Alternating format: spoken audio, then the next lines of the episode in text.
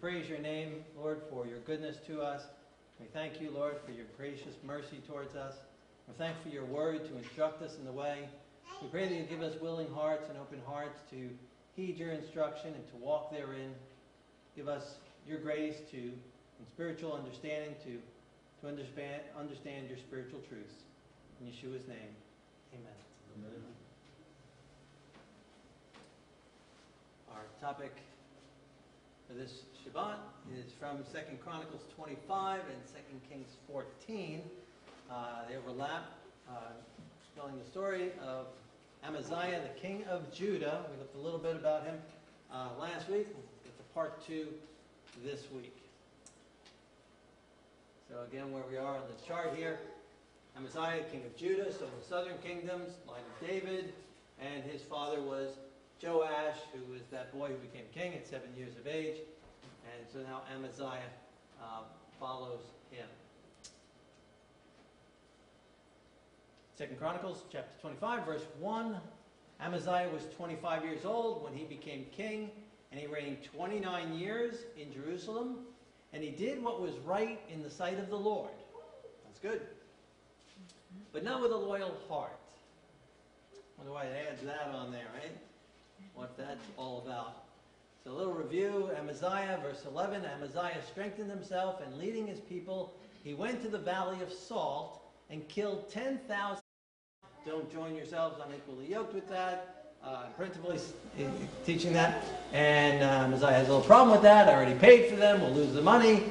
And, uh, but he decides to follow God, and he commits to doing it, sends them all home, and he goes to battle, and he wins the battle strengthens himself, goes down this valley of salt, down the Dead Sea. So he says the valley of salt. So I wonder if the sea was even there at that point. Um, so let's take some pictures. And then he takes 10,000 of, of them and throws them off of a rock. And so this is a, a rock that I found inside the Dead Sea. And you can see of it, half of it is all salt crystals. It's just crystallized, this rock. It just had salt all over it uh, grew from to the Valley of Salt. We can see where it gets its name. The Dead Sea is three times saltier than the ocean. So it's very, very salty, and that's why uh, you can't sink there. You can float basically right on top of the water. You can stand in 20 feet of water and, and, and be standing straight up and the water be uh, up, up to here.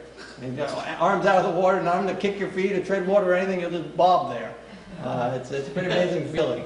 Um, have all four feet out, two feet, now arms out of the out of the water, and still be floating.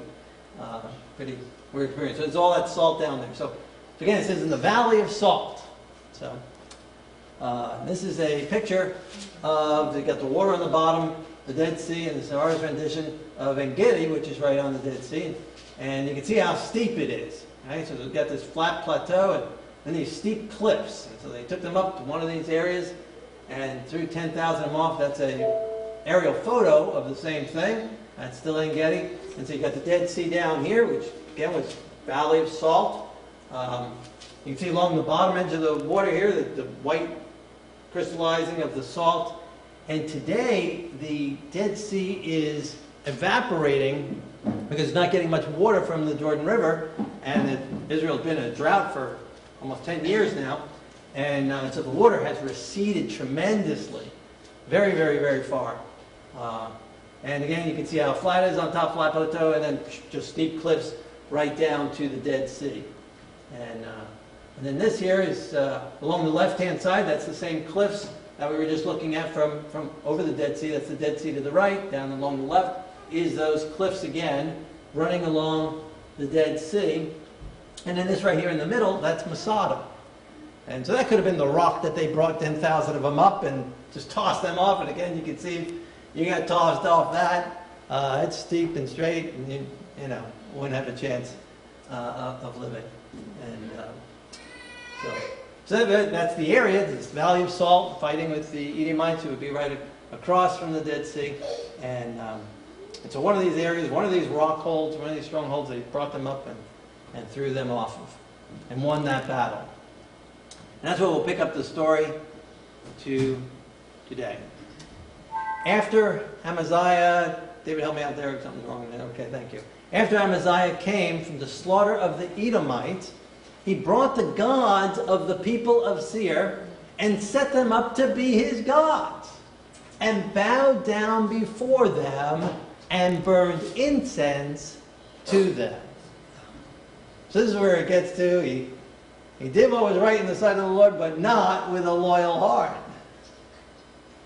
Brings these gods, he just defeated them. Their gods didn't do them any good, didn't help them, and he brings these things. He is worshiping the, the only true God, the, the invisible God, the, the God of the heaven and the earth, the creator, the one who delivered us out of Egypt. And he goes and he gets these little statues that are man made things, sets them up and bows down to them. And the anger of the Lord was aroused against Amaziah, and he sent him a prophet, doesn't give us his name, who said to him, Why have you sought the gods of the people which could not rescue their own people from your hand? Why does God send him the prophet? Because he loves them. Because he loves him, that's right. He loves Amaziah, and he's not going to let him just go down and, and you know, just, just depart from him easily. So he sends messages, he sends his messages of love, he tries to draw him back, tries to awaken his logic, tries to awaken his conscience, and draw him back to God. God is ever at work. The living God is alive. And he sees what's going on, and he's angry, he's upset at this. He's a jealous God. He doesn't want to lose Amaziah, he doesn't want to lose his people, and so he sends a prophet to give him a message, a message of rebuke, a message of entreaty to come back to him. And the king said, Have we made you the king's counselor? Cease. Why should you be killed? So the prophet ceased and said, he totally cease, he got a last word in here. I know that God has determined to destroy you because you have done this and have not heeded my advice. Strong words, heavy words. Don't mess with God. He's the one who gave you the victory, and he can take that victory away. And that's what that other prophet last week told him. God can give you, you know, you want to go with those, take those other men with you, take the 100,000 with you that, you know, from northern Israel. You can go, but God won't be with you. God can give you victory, or God can cause you to fall. So it's basically the same message. And that's God's message for us as well today. God is God. He is the true God. He is the one who gives victory. He is the one who allows defeat. Victory, success, prosperity, under God's direction, under what God calls for us, or what God chooses to give to us, is in His power. The ability to think, the ability to do, the ability to, to reason, all that God gives us is from Him. All that we are able to do comes from God. And if we depart from Him, we will cut ourselves off from that life source and be destroyed.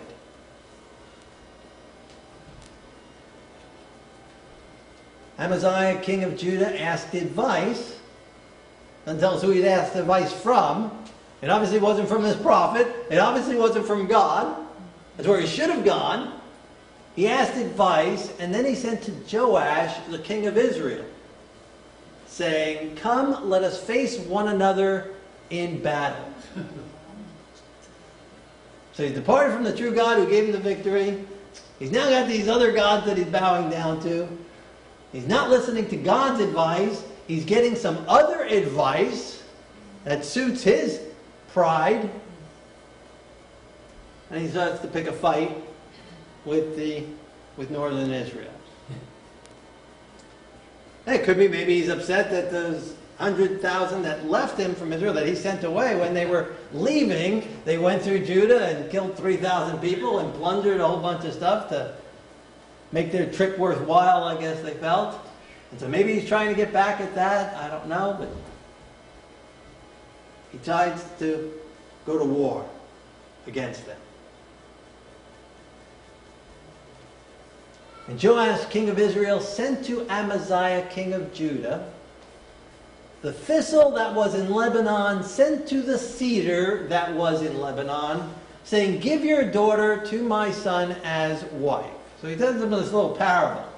Right? This little thistle says to a big cedar, I want to I want to marry your wife. I want, I want your, you know, to join in marriage. I want my, your daughter to marry my son as wife. It's this unequally yoked type of a setting here, kind of like the message that the prophet gave him before. He's also saying, "You're just a little thistle. I'm a big cedar. Don't mess with me. You don't have any right coming to me. We're no match at all. We're not even on the same plane." Then he says, "And a wild beast trampled the thistle." Really, I mean, this king of Israel, he's not following God, but God has given him a prophetic message here. Don't mess with, with God, with, with Israel. You're not up for it. You're not following God. God's not going to give you the victory. A beast, a wild beast, is going to trample you. Don't mess with the cedar, is what he's saying. Don't mess with me.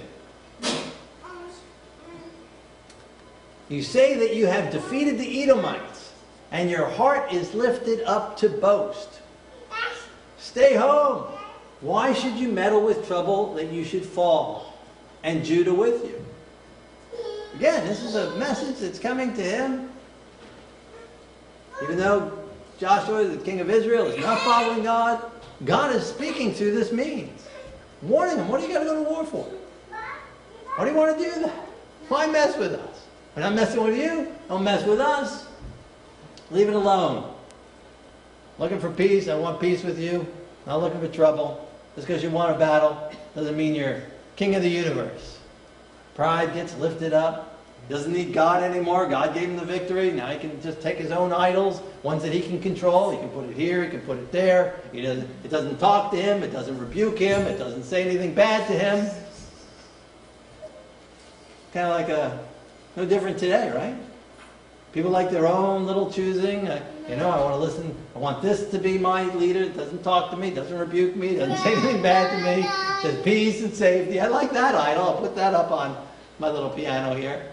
And, uh, and so we like what appeases us, of our own making our own devi- devisings.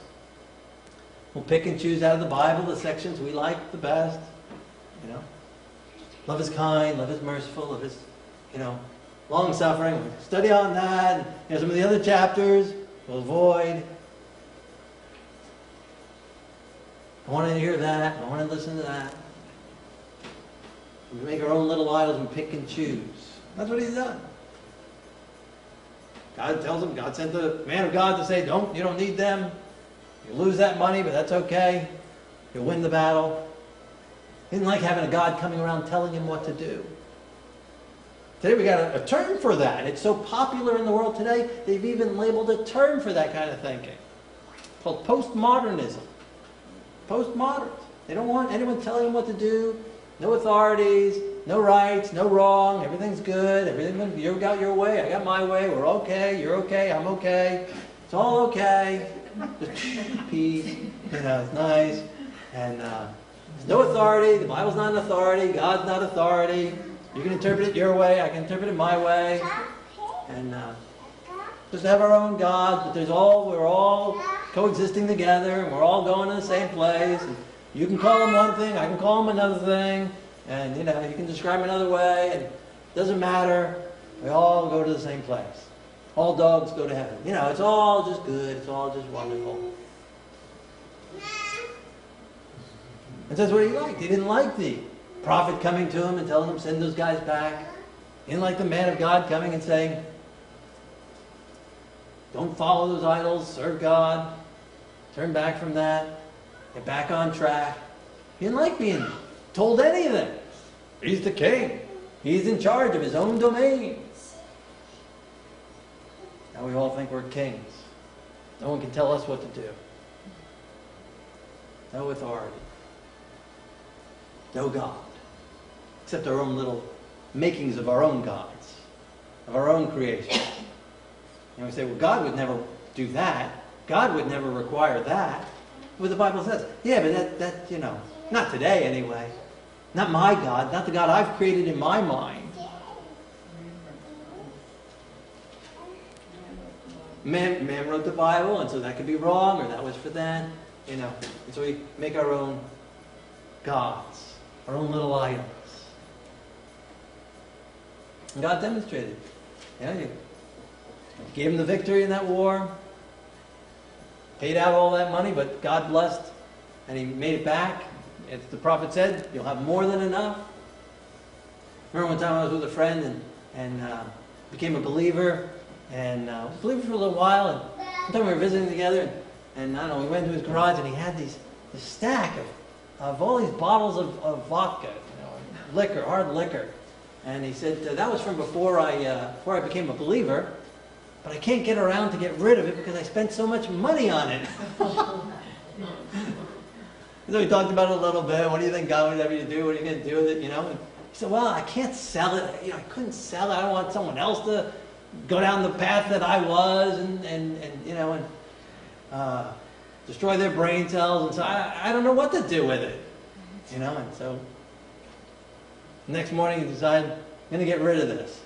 And uh, he went out on the curb and he, there was a sewer there. And he started pouring it down the sewer, one bottle after another. These people across the street, they had a party the night before, and these people came storming out. Like, what are you doing? better get rid of this stuff. You know, it costs some money, right? That was the message. And at that time, Amaziah was doing good. He listened to the man of God, and God blessed him. Yes, he lost some things, you know, because they had to send that army back. He shouldn't have messed with that army to begin with. God gave him the victory over the Edomites and the plunder that they received from that. And God was blessing. And then he decided to go his own way, his own path. Not listen to the gods of his forefathers, the God of David and Solomon, and of his father, also with Joash. He went his own way, following these idols that he picked up along the way, his own device. But God is still speaking through him, through the man of God, and now through this other king, warning him, don't come to war. Does he listen? Amaziah would not heed, for it came from God that he might give him into the hand of their enemies, because they sought the gods of Edom. He's not giving up his gods, and so God is just releasing him. That's the path you want to go? I'll step back. I'll let you find out for yourself what it's like to try and fight a battle without me. I'll let you try and live life without me. If that's what you want, go ahead. Try it out. See what it's like. I've tried it. You know, many of us here have tried it, or all of us here have tried it. It's not a happy course. Some people try and do it, try and do both. You know, do a little bit of God, and a little bit, and that's what he's trying to do, right? A little bit of God, my own gods. Try a little bit of this and my own strength. It doesn't work. Chapter 25, verse 21. Second Chronicles still. Joash, king of Israel, went out and faced Amaziah, king of Judah, at Beth Shemesh, which belongs to Judah. And Judah was defeated by Israel, and every man fled from his tent, or to his tent. So his whole army leaves him. Amaziah's army leaves him. The king of Judah, the tribe of Judah, the army of Judah leave. They run home. They go home. They're defeated, and they just disperse. Amaziah is just left there. So Joash, the king of Israel, captured Amaziah, king of Judah, and brought him to Jerusalem, and broke down the wall of Jerusalem from the Ephraim gate to the corner gate, about 600 feet. That's a lot of wall to knock down. I mean, they didn't need to knock down that much wall. He's angry. He's, you know, I, I told you not to come. I told you don't mess with me. I warned you. And goes, now, that's two football fields. That's a big hole. It's going to take a long time to repair that hole. They just open up that whole city to anyone who wants to come in. They'll march his whole army through that size of a hole. Go and take whatever they want and walk back out with it. 600 feet. So they got the king, they got him hostage, they bring him down to Jerusalem. Probably had the men of Judah knock down the wall for them. You knock it down or we'll kill your king. And he took all the gold and silver, all the articles that were found in the house of God, the treasures of the king's house, and hostages, and returned to Samaria.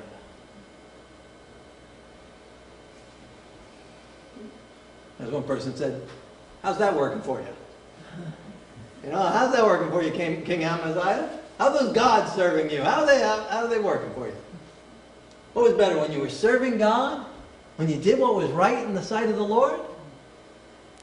Or following these other ways? Following this, your own plans, your own device. Didn't work too good.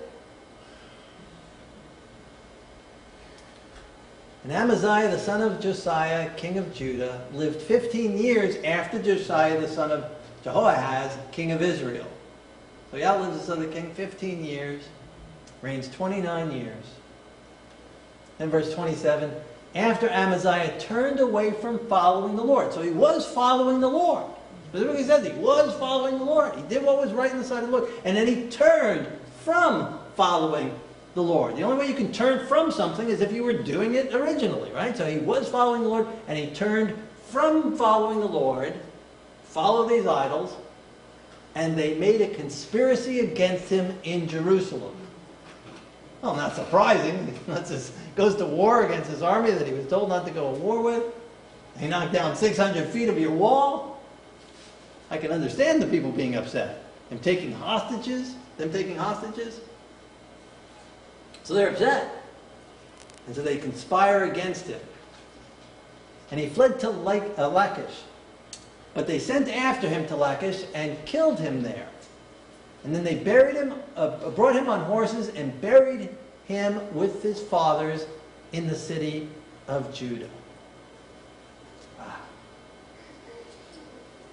Now, Lachish, Lachish, uh, Lachish, I think it's pronounced Lachish, uh, is down near Gaza. It's still part of Judah.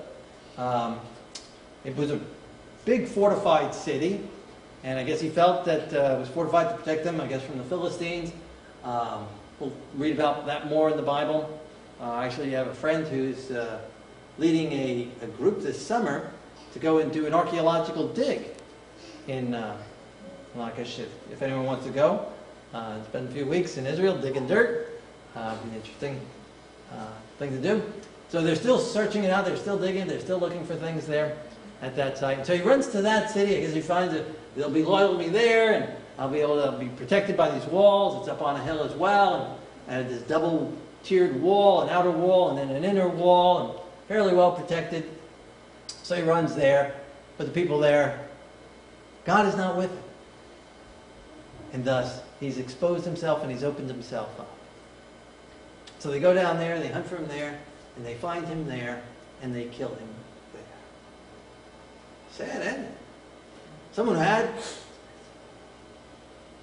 was on the right path, had the right instruction, at time listened to the man of God, and then turned from it. Sad ending. To a king who had such potential. Or from a father who had such potential. And a leader like Jehoiakim, the, the high priest at the time, and then Zechariah after him. And he turns from it and gets executed, killed by his own people. It does say he's buried in the city of David, which could indicate that maybe he repented before, while he was there in Lachish, before he died. But maybe not. it's interesting that the people had mercy on him and buried him in the city of David. They didn't do that with his father. So even though they conspired and had him killed, they still bury him in the city of Judah. Buried him with his fathers in the city of Judah. Back to verse 1. Amaziah was 29 years old when he became king, reigned 29 years in Jerusalem. He did what was right in the sight of the Lord. We don't know how long, but not with a loyal heart. Sad to be remembered that way. Do we want that written on our tombstone? Would we want that said at our funeral? Did what was right in the sight of the Lord, but not with a loyal heart. God is looking for people who will love Him with all their heart, with all their soul, with all their mind, with all their strength. Totally committed, totally sold out for God. Not with a half-hearted, not with a not loyal with our hearts. God's looking for loyalty. God's looking for faithfulness. God's looking for people who love Him and serve Him and follow Him 24 hours, seven days a week, fully committed to Him. Not one day a week for a couple hours, not every so often, not when it's convenient, not when it's sunny outside. Not fair weather believers. Not when the wind is blowing at our back and things are going good. But all the time. In good times and in bad, trusting the Lord and serving Him as God and God alone. Not the gods of this world, not the gods of mammon, money, not the gods of selfishness, not the gods of pleasure, not the gods of gluttony and drunkenness, not the gods of the lust of the eyes and the lust of the flesh and the pride of life. So we're all subject to the same things he was disappointment over loss, pride, wanting to do our own thing, wanting to continue with our own plans regardless of whatever anyone else says.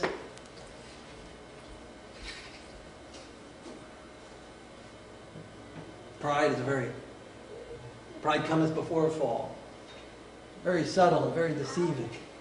Lifts us up, thinks we're okay. Win a battle, gain a victory, do some good things, get some compliments. Very subtle to then take the credit to ourselves. We don't want to end it being written about us, but not with a loyal. God so loves us, God has given his whole heart to us. God has committed himself to humanity. He could have written us off. He created us. He could have easily created another planet. No doubt God's been around a long time. No doubt He created other things long before us. Could have created other things. Didn't need us. Didn't need humanity. Because it's sorry, Adam, sorry, Eve, you blew it, gave you a chance. Next. Who's in line next? You know? Create another one. He could have done that. But He's committed Himself. He committed Himself totally, wholeheartedly to us. He commits His angels to our care. He never sleeps, He never slumbers. His eyes are always upon us. He calls us the, the apple of His eye. You know, pupil in your eye. Anything comes at it, we're so quick to blink and so quick to protect our face, protect our eyes. God looks at us that way. That everlasting love that He has for us. And to redeem us and to save us and to free us from our natural pride, from our natural lust, from our natural inclination, from our natural selfishness, from our natural insecurities. He sent His own Son. He came down in the flesh, left His godly throne, and came down to partake of human nature, to know what it's like to be one of us, and to be one with us, to identify with us, fully committed to us for all eternity, to come and to be rejected as we are, to be tempted in all ways as we are, to suffer for us and then to become our substitute and to receive our punishment that we deserve. God has sent us warnings and God has sent us messages. God has sent us blessings and God has sent us rebukes. God has allowed calamities and God has allowed tremendous good to come into our lives. All with the purpose because He loves us, all with the purpose to get our attention, all with the purpose to wake us up. God allowed what happened to Amaziah because he was hoping after he loses the battle, he didn't let him die in battle. After the battle with, with the king of Israel, hopefully he'd wake up. After he sees 600 of his feet of his wall get knocked down, he'd wake up. After he sees all his treasures get taken, he'd wake up. After a conspiracy takes place in his own kingdom, he'd wake up. Bible doesn't tell us if he did or didn't. But may we wake up Signs in the world all around us are yelling, Wake up, wake up, wake up. Every day there's new fulfillment of prophecies taking place in the world. Major jumps are taking place every single day, it seems. Waking us up that we are to get ready, the end is near. We're almost home. Don't give up now. Don't look back now. God has given his whole heart to us. The most precious commodity he's given to us. And he asks for our own benefit that we give ourselves to him with a loyal heart, with a complete heart, to serve him, to surrender everything that's not of him. Surrender everything that's not of his word. Because he wants only good for us. He wants us to be happy. He wants us to feel fulfilled. He wants us to experience his purpose in our lives. He wants us to experience the joy of the Lord. He wants us to have the peace that passes understanding, that we can be peace, have peace even if we're, as we read about Rabbi Paul, thrown into a dungeon, falsely accused, and praising God all night long. And we can have that kind of peace, that kind of presence of God that only comes with having a new heart. That only comes with changing the place with Messiah.